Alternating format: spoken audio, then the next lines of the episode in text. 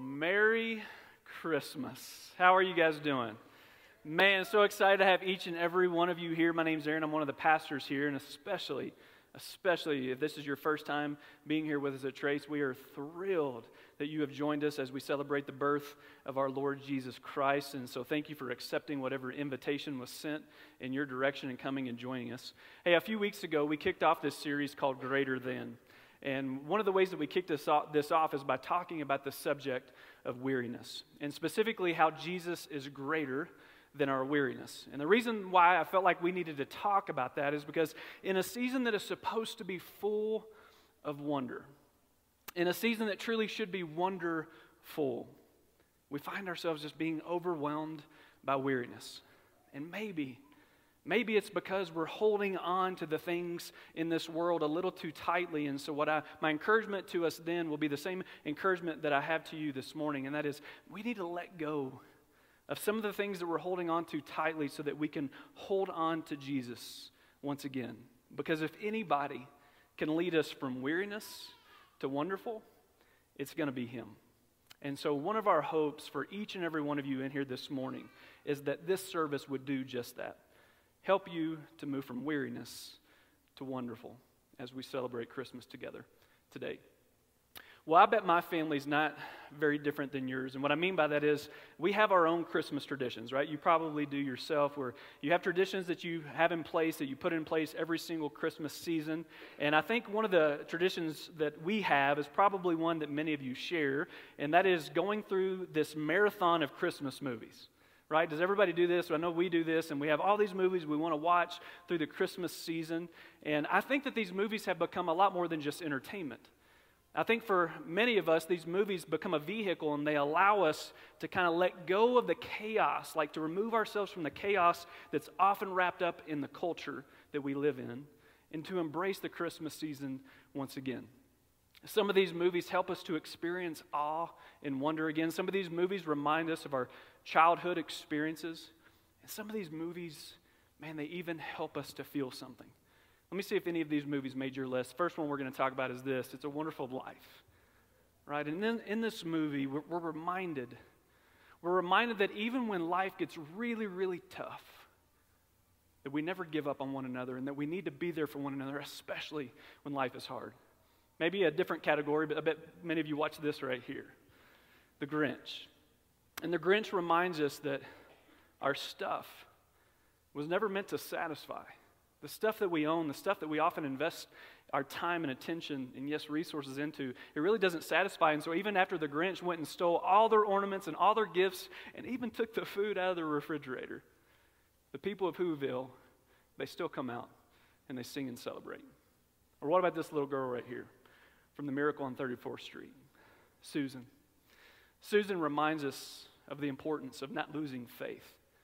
And she reminds throughout the movie, she reminds her mom that no matter how old you get, man, don't ever lose your sense of awe and wonder. Don't ever lose your faith. And then we have one that maybe is not as redeemable uh, Home Alone. but I love this is my favorite ones. And we haven't, we watched Home Alone 2, we haven't watched Home Alone 1 yet. And we, we probably will, maybe tonight. And one of the reasons why I love this is because it, it reminds us of how much fun it is to laugh at bad guys when they get hurt. Um, and maybe it teaches us that how not to parent, right? I mean, if that movie does anything, it probably teaches us that. But then the last one, I'm almost certain has no redeemable value. Uh, yeah, this is the only one that the last service got applause for, which is kind of scary, but that's okay. Um, but this is one of my favorites, and probably, and you'll probably share this sentiment, probably because it makes me feel better about my own dysfunctional family, right? Because all of us have one of these guys, don't we? Cousin Eddie, right? We talked about this last week. How many of you guys know right now who your cousin Eddie is? Just go ahead and throw it up. If you don't know who it is, it might be, might, might be you, might be you. You see, a good story has a way of drawing us in. It actually can make us feel something. It taps into our emotions and sometimes even motivates us to make some changes in our lives. This past week, Emily and I, my wife, we took some of our kids to go see the movie Wonder. If you haven't had a chance to take your kids to go see this, I really would encourage you to do so. And this movie talks about this little boy who was born with facial deformities. And it kind of navigates his life as he goes to school for the first time. Because for the elementary, his elementary years of living, of life, his mom homeschooled him. But then he decides to go to school for the first time in junior high school. And so it kind of captures what it's like for a boy that doesn't look like everybody else. And it shows some of the ugly sides of our culture, even though it's not a true story. And it reminds us it doesn't matter what we look like, right? Because God always looks at the heart. When we got home, I noticed that one of my daughters was writing some things on a piece of paper. And I looked at her and said, Hey, what are you doing? And she said, I'm writing, I'm writing down some things that I don't want to forget. And I said, it's, it's things that you learned from the movie? And she said, Yes. And so I asked her if I could actually share some of the things that she wrote down. And she said I could. Here's what she wrote down after watching this movie. She said this Stay calm, act normal. God, show us the right thing to do and give us the courage to do it. Looks, they can be deceiving. Act from the heart, not beauty. Walk away from the wrong choices. Love your neighbor as yourself. Be kind in actions and in words. Don't use hurtful actions. Show kindness. Always use kind words. Be loving and caring to those in need. You always have another chance. You see, when a movie moves from entertaining to inspirational, it has the ability to reshape our lives. So, what about this story right here? For some, they would say this story is nothing more than fiction. Some would even say that's a fairy tale. Some would say this is a true story about a, a baby named Jesus that was born to a gal named Mary, but there's really nothing miraculous about it. While others would still say, Man, I know my life should be more focused on this. I do believe it's true. My life just doesn't necessarily represent it because I've been caught up in the wrong things. For some, Christmas for them may be depicted best in this picture right here, right? A little bit of holiness and a little bit of Hollywood. Friends, let me let us make no mistake or confusion this morning. This story, the story of Jesus, it was meant to reshape our lives. John, who got to spend a lot of time with Jesus, obviously knew this better than we do. This is why he wrote this in one of his letters. He said this This is how God showed his love among us. He sent his one and only Son into the world that we might live through him. You see, the story of Christ and his birth, it's about an invitation. An invitation from God to be a part of a story that he's trying to tell, not the story that Hollywood's trying to tell or the story that the world's trying to tell, not even the story maybe that you're trying to tell. It's the story that God is trying to tell through his son Jesus. And here's the deal here's the beauty of the Christmas story He wants to write you into that story. But for some of us, even though we know this to be true, we've allowed ourselves to get caught up in the wrong story, to get captured by the wrong story. Maybe a story that's a little bit too much self serving a story that potentially elevates the importance of stuff too much. Maybe even a story that puts a little bit too much focus on this guy named Santa. You see, a story like that, those kind of stories, they have little room for a Savior. Now, don't hear what I'm not saying. I'm not saying don't celebrate the other aspects of this holiday. I'm not saying don't go buy gifts and, you know, don't go watch movies from Hollywood and don't have your family traditions. You know, don't not go sledding in the snow they predicted we were going to have on Christmas Eve, but they lied to us once again. Yes, I'm bitter. I'm very bitter. That's not what I'm saying. I'm simply saying and encouraging you this morning don't get caught up. Don't get caught up in the wrong story. Because when that happens, and I think it's probably been true for all of our lives at some point or other, when we get caught in the wrong story, that's where a lot of our weariness comes from.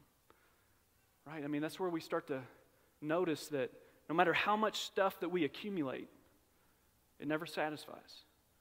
For some people, this takes a lifetime for them to figure that out. But maybe that's not your story. Maybe your story is one of exhaustion and fatigue because no matter how fast you run, you just can't seem to catch up with life, with work, with your bills, maybe with your emotions. Maybe you can't catch up with your kids. Or maybe your story is that you got one of those minds that just never stops. And it keeps you from resting. I can identify. And it keeps you from resting. And because of that fatigue, you're starting to notice that some of the decisions that you're making in life are reckless. Friends, I'm not telling you to not celebrate other aspects of the story of Christmas. I'm simply telling you, and maybe even giving you a small warning, just don't get caught up in the wrong story. But if that's you this morning, if anything that I've just said identifies with where you're at, let me remind you Christmas, the story of Christmas, it's for you. Because Jesus is greater than whatever story, whatever story, whatever story that you have potentially gotten lost in. You see, when Jesus showed up in that little manger, hope showed up, love showed up, everlasting life showed up, second chances showed up, all because a Savior showed up. But that might be what we're missing the most. That might be the part of this story that we're missing the most when we come back around another 365 days to celebrate this season once again. I think what we might be missing the most is our need for a Savior. Because when we don't see our need for a Savior, then why in the world would we celebrate one? And when we stop celebrating what this season is really supposed to be about, which is the fact that God loved us so stinking much that He literally sent us His Son that was the Messiah, Emmanuel, God with us, so that the separation that was between us and him because of our sin, that that could be filled. And through his sacrifice 33 years later after his birth, we can now have a relationship with him. And so, friends, when we stop celebrating the fact that this season's main focus should be on the Savior, then we stop celebrating what the season is really supposed to be like. Friends, when we don't realize that we need a Savior, when we don't realize that we're broken, we'll miss the blessing. Another way to say that would be this you're never more together. You're never going to be more together than when you actually realize that you're broken. Because when you realize you're broken, oh man, you're going to appreciate the Savior that much more. Here's what I want, want to do for us this morning. I'd like, I'd like to read the Christmas story to you once again. Something that maybe you do every year. Maybe this is a part of your traditional routine and you come to church and it's all good stuff. But I, I want to read this story to you this morning with a, an encouragement. I want you to allow this to recapture you once again. Allow it to fill you with awe and wonder and excitement and anticipation. But more than anything, let this story remind you of how much we should celebrate the fact that God loved us so much that He sent us a Savior so that we could be written into His story and not our own. If you have your Bibles with you, feel free to open up to Luke chapter 2. And I'm going to begin in verse 1 here in just a moment. Some of you have the Bible on a mobile device or something. Feel free to open it up. And again, just one more encouragement. Maybe pretend today this is the first time that you've ever heard this story. And remember how much you actually needed a Savior to come for you. At that time, the Roman Emperor Augustus decreed that a census should be taken throughout the Roman Empire. All returned to their own ancestral towns to register for the census. And because Joseph was a descendant of King David, he had to go to Bethlehem in Judea, David's ancient home. And he traveled there from the village of Nazareth in Galilee. And he took with him Mary, to whom he was engaged, who was now expecting a child. While they were there, the time came for the baby to be born. And she gave birth to her firstborn son. And she wrapped him snugly in strips of cloth and laid him in a manger, because there was no lodging available for them.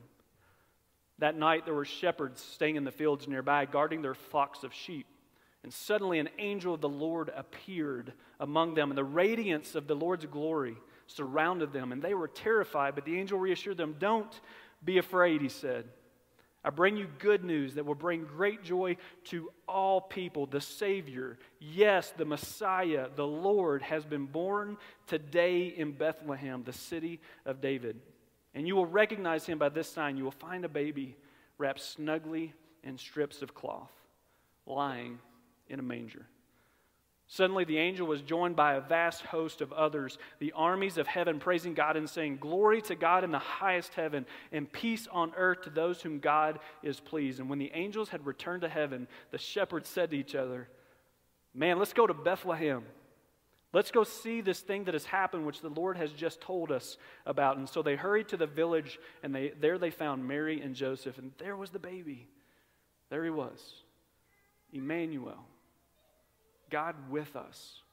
The Messiah, the one that had been promised for thousands of years, actually was there. He showed up. And after seeing him, the shepherds told everyone. This should be our natural response to things, friends. When we find the Messiah, the Savior, and we realize the good news, we should go tell everyone, which is exactly what they did. They told everyone what had happened and what the angel had said to them about this child. And all who heard the shepherds, all who heard the shepherds, were astonished. My prayer and my hope for each and every one of you this Christmas is that this story, no matter how many times you read it, would always astonish you. And no matter what story that you've gotten caught up in, no matter what story you've been captured by here recently, that's not the story that maybe God has for you, that you're always reminded because of the story of Christmas because of the birth of Jesus, there's always another chance. There's an opportunity for you to be written back into his story. All you have to do, all you have to do is hand him your life. Hand over the keys to your life. Interesting enough, another parallel story that's happening at the same time that I'm reading this is these three wise men. Maybe you've read this part too in Matthew chapter 2. And these three wise men that we also call the Magi they go and they find Jesus and they give him three Christmas presents. And before they leave, God gives them a dream.